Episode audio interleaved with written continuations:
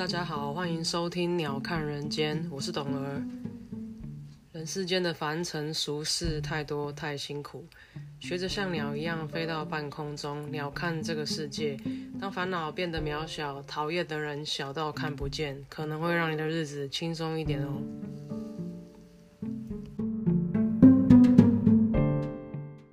Hello，大家今天过得好吗？今天是十二月十一号星期天。然后又是这个塞车的时间，然后漫漫长路的高速公路，觉得来录一下这一集的 podcast。呃，有什么感想呢？最近跟朋友聚会，然后感觉蛮好的，然后也发现，诶，随着疫情开放，很多人已经陆续安排出国，或是已经出国玩回来了，我都觉得非常羡慕。然后，呃。我自己的部分是眼前现阶段可能都没办法有时间可以出国去玩，所以我觉得很羡慕。然后，呃，但我觉得就是终于等到比较合理的开放社交跟戴口罩的这些规定，然后也也会很有感的推动一些经济的成长吧。我在想，呃。这礼拜跟大家聊什么呢？蛮多琐碎的小事的啦，那其实也没什么很重要的事，然后就陪大家度过那个上班小时光还是通勤时间这样。想要先聊的是我的读书的时候一个好朋友，然后我最近在跟他聊他的近况，然后有几件事情我听着觉得还蛮感慨的，是以前他我们念书的时候，然后他是我的大学同学，然后。我们两个不知道为什么就很好这样，然后就常会一起迟到啊，晚上会喝酒啊，出去玩啊，干嘛？反正就就我觉得他是一个很贴心、很好的咖这样，然后也很孝顺。然后当时呢，他就母胎单身嘛，就没有恋爱经验这样。那那时候因为他很喜欢班上一个篮球队的男生，然后我还曾经半夜就人家会跟他喝酒喝喝嗨，然后以前酒驾也不是抓很严，然后他就说很喜欢男生。我就陪他壮胆，去那男生去半夜去那男生家敲门，让他去告白这样，然后我在楼下等他。当然最后没成功啦，那个男生就嗯，还是跟就是我们班上另外一个女生在一起，现在也结婚生小孩了。但是我这个同学就简称他 A 好了。那这 A 同学呢，他就呃后来因缘机会认识一个，反正就是校外的活动认识一个外校的男生这样。然后这个男生呢。当时比我们大大概三三五岁吧，然后他是当完兵才回来读书的，然后因为这个校外的活动认识我这个 A 同学，他就一见钟情就对了，就狂追。那可是因为这个男生呢，就呃长得也不高，比我同学还矮哦，然后又呃就普普就对了，然后也不是特别吸引人，个性还是什么的，那。可是他们就交往了一阵子，那后来交往一阵子之后，发现交往过程中就有一件很奇怪的事啊，比如说我同学他在服务业打工嘛，那那时候我们都还是大学生，那打工的时候呢，就会突然有一群那个，因为他是那种就是专柜的打工小姐这样，就会有一群婆妈突然涌进来，然后就会。假装在看衣服，可是实实际上在对他指指点点，打量他，他就觉得很怪。那事后证实，这一群人是这个男方，他这个男朋友，当时这男朋友的呃家里的亲戚啊，什么姑姑啊、妈那种大婶婆那种，大家听到这个呃金孙交到女朋友了，通通都远从东部呢就包车来看看这个孙子的女朋友长什么样子。那据说这个男生是家里的长孙呐，所以他这个东部的亲戚就大家都很热烈，说终于交到女朋友了，然后通通都都包车来西部看一下这个女孩子长什么样子。那渐渐类似这样的事情多了，他就觉得压力很大，因为大学生大家就是好玩嘛，想要想要青春无敌的谈个恋爱，可是跟这个男生交往觉得压力很大，莫名其妙事情很多的。那中间还包括。比方说，我们去全班一起去旅行，然后有点像是毕业旅行还是什么，我也忘了。然后游览车也是开到花莲的，我们学校在北部嘛。全班游览车开到花莲的，然后这一站玩完了，下一站要一起去某一个靶场打靶。结果呢，就接到这个男生的电话，男生的电话打来就说：“哎，我爸爸就是这个男生的爸爸，我爸爸问说你人在哪里？那这女生就说说哦，我跟同学在那个我们坐游览车要去哪里哪里打靶这样。然后这个男生就说，那你是不是在就是哪一条路的哪里这样？就什么比方台九线的一百公里处之类的。那女生说对啊，你怎么知道？结果那个男生就说哦，因为我们开车出来玩呢，啊刚好在你们游览车后面，爸爸问你要不要下车跟我们一起回台北。然后当然这这就不是在问你意见了，只是呃假意为这个询问句的肯定句嘛的的起始句这样。那就这女生只好悻悻然就下车，同学也傻眼了，因为想说靠腰哎，不是要一起去玩吗？然后他怎么中途就被劫走了这样？然后呃一路下来，反正中间很多奇怪的事，那包括就是她在交往期间，然后就被这个男同学被她男朋友的的妈妈约去泡温泉。我已经觉得这组合很奇怪，就是为什么要跟男朋友的妈妈泡温泉，然后又被约去泡裸汤哦。后来才发现，因为这个男生的妈妈想要检查他的身体，就是超变态。那因为我同学他身上有刺青，那就被这个就是她后来的婆婆就是靠背说，为什么好人家的女孩身上会有刺青？那其实我同学个性超乖的，她有刺青只是因为她身上有一个疤痕，她想要把它遮住而已。然后种种很离奇的事呢，都不及最后在我们。呃，四年级就是大学快毕业四年级的时候，然后他们就未婚怀孕嘛。那未婚怀孕通常在那个年纪都不会选择生下来嘛，因为就是你知道人生还有很多就是还未完成的事情。那总之意外就是发生了这样。那我后来才知道，因为这个男生是故意的，他故意把保险套弄破，因为他想让这个女生怀孕。那理由是什么呢？因为他希望可以赶快结婚，赶快让这个女生定下来变他的这样。然后。那当时我同学的人生规划呢，实际上是会念书的人哦，那长得也漂亮。然后他当时人生规划是他毕业要去考空姐，然后也有做一些准备。那当然怀孕就不可能了嘛。然后呃也没办法继续上课，因为我的我的我的专业是有数科的，她的怀孕状况是没有办法上的，所以她就只好在大四的时候休学。然后就跟这个男生结婚，那结婚也办得很风光。后来知道男生家境不错，然后家里在东部是从政的，然后在北部从商这样，所以他们就很家里有钱有势啊。讲白了就这样嘛。那公公就是控制狂，那就要求他们全部要住在家里，所以他们就变成住在一个有电梯的透天。然后因为这这个男生有三兄弟姐妹嘛，就通通住在一起。那住学的摩擦就很多啊。那呃，大学毕业之后我们就联络的少，但我们大概也是一两年会会出来见个面吃个饭这样。那他陆续呢就生了，当年你看第一胎我们都几岁嘛，所以他现在老大也念高中了。然后呃陆续他就生了三个小孩。那种种这个男生很自私的行径，就是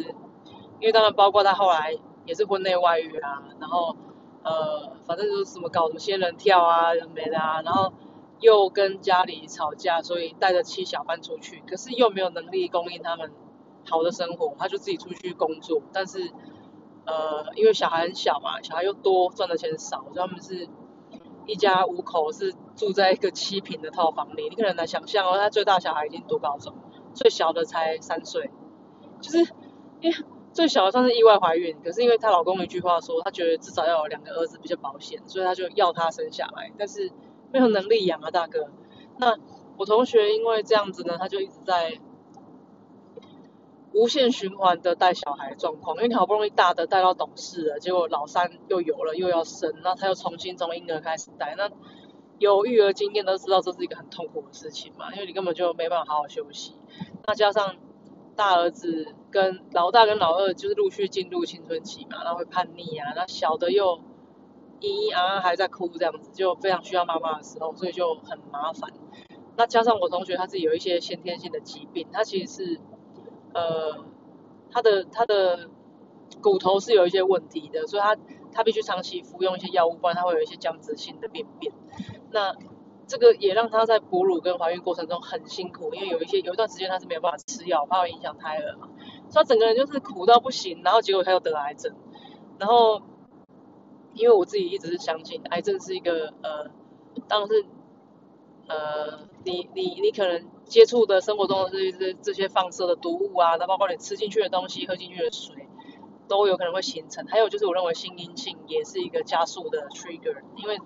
你长期处在很不快乐、很忧郁、压力压力很大的状况，也会让你的身体状况每况愈下。大家应该不反对这个论点。那就像我讲的，他已经在就是心力非常交瘁的时候，然后老公又不会想嘛，然后又。我觉得就是老公在家里怄气，然后让单子都在他身上这样。那他家里本来是有事业可以可以交代下去，感觉他加入豪门应该说豪门其实不过分的，因为应该是还不错这样。Google 查得到的那种家族企业啊，然后然后可是过着苦哈哈的，开一部烂车，然后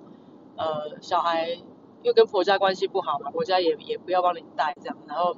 也得不到金援呐。那他的。先生的弟弟呢，就很快掌握家里的财务状况，那就整晚端去了。所以工厂这边呢，就完全他们就分不到。跟政务方面呢，就是他们在东部的这个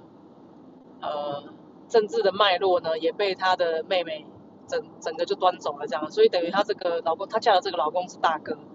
大哥就什么都没分到，就是商业部分没分到，政治的部分也没分到，就对了。那自己就在一般公司上班。那领一份薪水照顾一家五口，也不愿意老婆出去工作。那这样子状况，加上我朋友就是身体身体就不好啊，自己生病，然后小孩又有很多状况，这样他就，我觉得他一直在一个很忧郁的状态。那虽然他是很正面的人，我看了也觉得，每次我看他都觉得他又在更虚弱一点这样。那呃，最近我们才又见面，才聊天聊到说，其实他当年。国中毕业的时候是考上北一女的，我听到就大惊嘞！我说哈，我不知道你那么会念书诶，你既然当年考上北一女，那你怎么没有念？他后来去选择读了一个私立高中，他就跟我说，因为他是呃呃不是台北人，所以他去台北读书，他要负担住宿费用这些。他就说他觉得当时他如果出去读书，他要。让家里花钱让他去住校，他觉得过意不去，所以他就决定读家里附近的私立学校，学校还给他奖学金，因为他成绩优异嘛。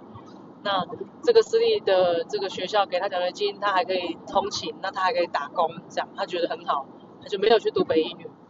然后，因为如果你对照其他，比方说他家里后来其他的姐妹都在呃学术发展啊，或是自己专业发展上都有自己的成就，跟他唯一的差别就是他们会考虑自己。但是我同学不会，那家里的资源有限，那大家一起用都还是可以走到某个地方，可是他就选择牺牲自己去成全别人。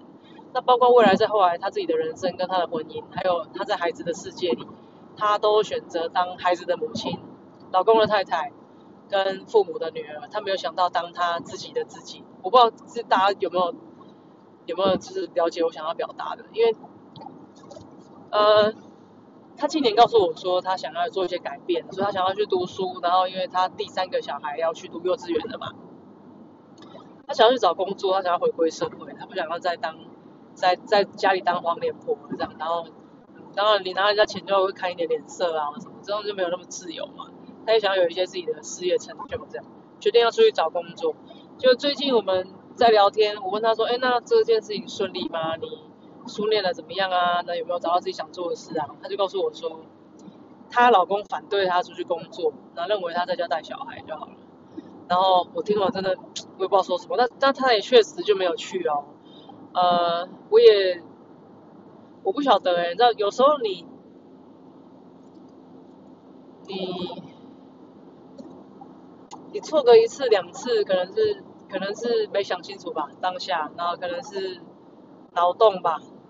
当你一而再再而三的时候，会不禁让周围的人想说你是不是故意的，或者是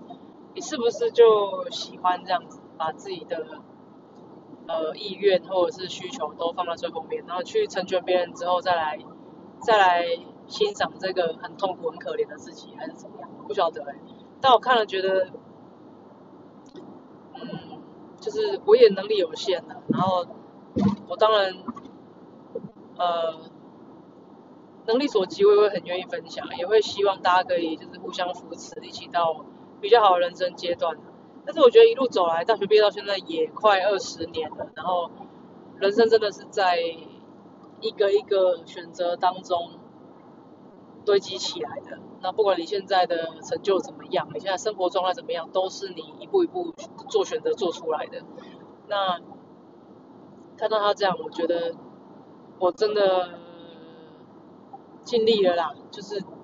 当然那是他的选择，我尊重。然后我也会觉得是不是？有很多女生在婚姻里面很容易遇到这样的困境哦，就是反正先把你拐来骗来生小孩再讲啊，生了再说这样，然后生的生前都是天花乱坠这样，然后生完以后要不要顾是另外一回事，那好像小孩都是你的事，我还是单身帅气男子，然后你放假就不要出去吧，你就顾小孩吧，你就就去当谁的妈妈嘛，这样知道吗？很多小很多女人生了小孩之后就变成某某某的妈妈嘛。就不再是他自己这样，那我觉得比较遗憾的部分那呃，对我这个讲十五分钟了，也没什么啦，就开车从天亮开到天黑，因为都要在一个很长途旅行的状态，然后呃，可以跟大家聊天也蛮好的，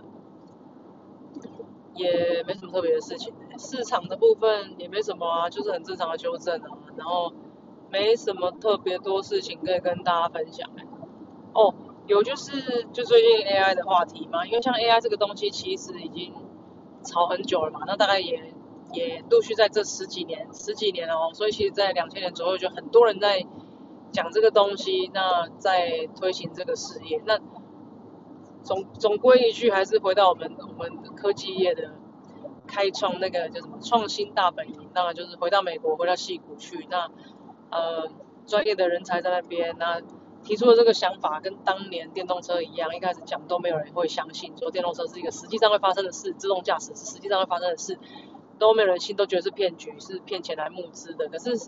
时到如今，台湾还是不容易看到，但是在美国真的很多 Google 自驾车或者 Tesla 自驾车满街跑。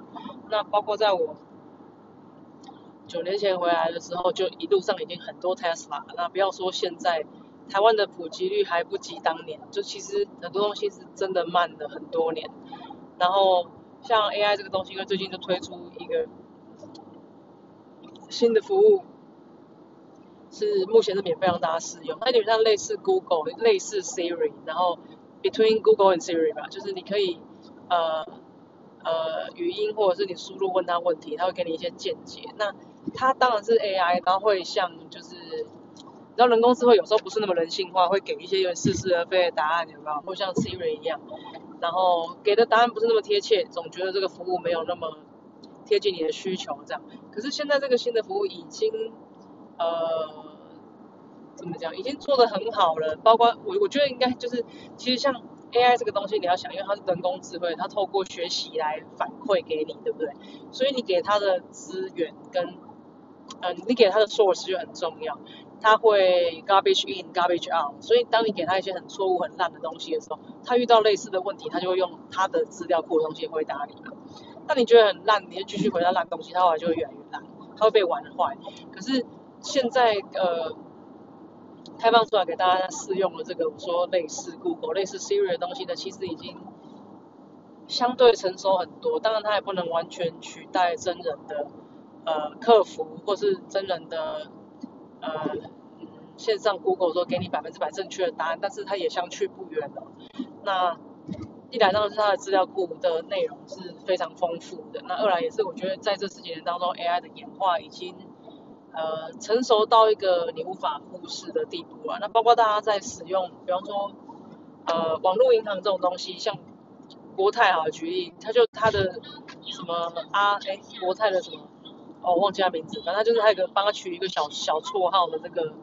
线上客服系统，它其实就是一个线上 AI 的概念的。那未来像我们打电话说，哦，呃，张小姐，我要跟你核对你的，比方说出生年月日啊、毕业的国小啊、身份证字号啊，这个这都不太需要真人来做。那像语音客服这个东西呢，其实也是大概在十年前美国就已经发展的非常成熟，很多银行啊，或者是呃，百货公司啊，那些需要核对你资料的，都是你用口语讲，那其实你用口语讲，它就可以自己 verify，就是自己辨识说你讲的对不对，或者你的音声音的声纹吻不吻合，那可不可以让你通过到下一关继续服务你？在当年都已经很成熟了。那呃，台湾现在我相信会慢慢普及，但是到底要拖多久我也不知道啊。明明就只就是隔个太平洋，可是呃，科技发展的速度是真的差很多。然后呃，我们还是很多客服大部分都还是人力，可是你会发现越越来越难打，不管是呃好事多也是啊，我觉得超莫名其妙，明明就在高雄店消费，你打电话他就先转到一个中心的客服，然后呃。转来转去，转来转去，终于接到人了。讲完之后，他再把你的问题 pass 回去高雄店，你就觉得莫名其妙。我打去高雄店不就好了吗？可是有时候你要问那个库存，你要先打，有点像他给一个统一的电话，然后全台湾所有的好事多客服都是内置电话，你打去之后，他再帮你 assign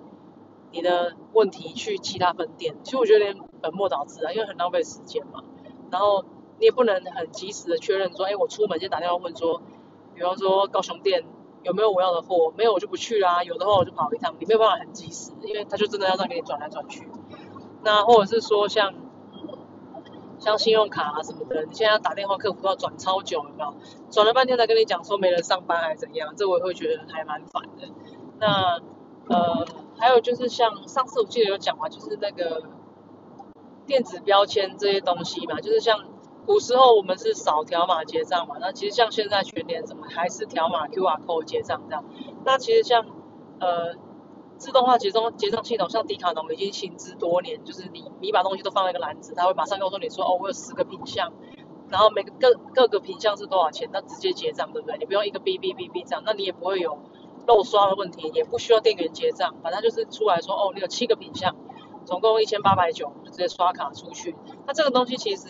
在台湾，因为我比较少出去外面做实体消费的，我知道迪卡侬有。那我知道在呃日本，像是那个什么 GU 啊、Uniqlo 这些店都已经采用这样子的服务，所以你到那边去也，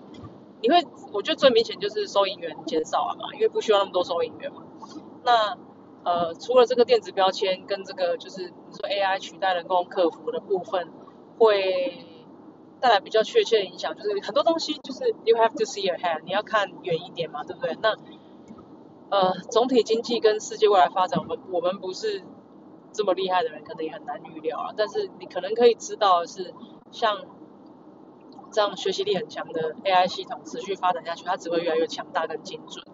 那或者是像电子标签这种，整个 whole bunch 整个丢进去，它就可以呃立刻有。就是条列式的结账系统出来，然后你根本就不会漏掉，然后它也不会少收到你钱的东西。可以想见的就是未来在，比方说你汽车去加油站加油，这个加油员的需求越来越少，因为一定都是你自助加油嘛。然后你可能呃感应式的交易，然后或者是说你到像现在到麦当劳去也都是机器点餐啊，以前到柜台都要排队，现在几乎都没有在柜台点餐了嘛，机器按一按等餐。结账也都在机器结束了，然后像呃我刚刚讲的收银员嘛，加油站的人嘛，或者是像人工客服哦，像那些百货公司干嘛的客服人员哦，然后跟呃收银员啊，然后跟这个还有讲什么？产线作业员就不讲了，机械手臂一次可以夹比你比你重个百八公斤的东西，速度又快，又加班不用钱也不用休假，这被取代的不用讲。那其他像这些上述的，本来很需要靠大量人力来普及的，像你看有 eTag 之后，收银员就那个什么收费站的人就直接失业，像这样的概念嘛，我觉得上述这种职业都会很容易被取代吧。那到底要花多少时间呢？其实，其实我觉得早就可以被取代了。可是这些技术之所以没办法普及，是因为人力比导入这种新科技更低一点，因为。呃，在亚洲国家人力还是相当便宜的成本。那对这些业主来说，我与其引引进导入自动化系统来一条龙，无尘室，像郭台铭一直讲的关灯工厂。什么叫关灯工厂？就是我里面都是机器，我不需要开灯啊，我的机器可以二十四小时运作。然后像我讲的，不用请假，不会加班，然后不会生病啊，它就是可以一直做关灯工厂。可是这样子的东西需要跟政策有一些相当程度的配套，因为你一引进来一个厂就是几百个员工、几百个家庭的失业，所以我觉得政府也不会那么快放心。那当然这也是他没办法有效普及的主要原因啊。那收银员这些东西都是哦，我我想讲下收银员，我刚刚去全联发生一个事情，因为其实最近的生活都还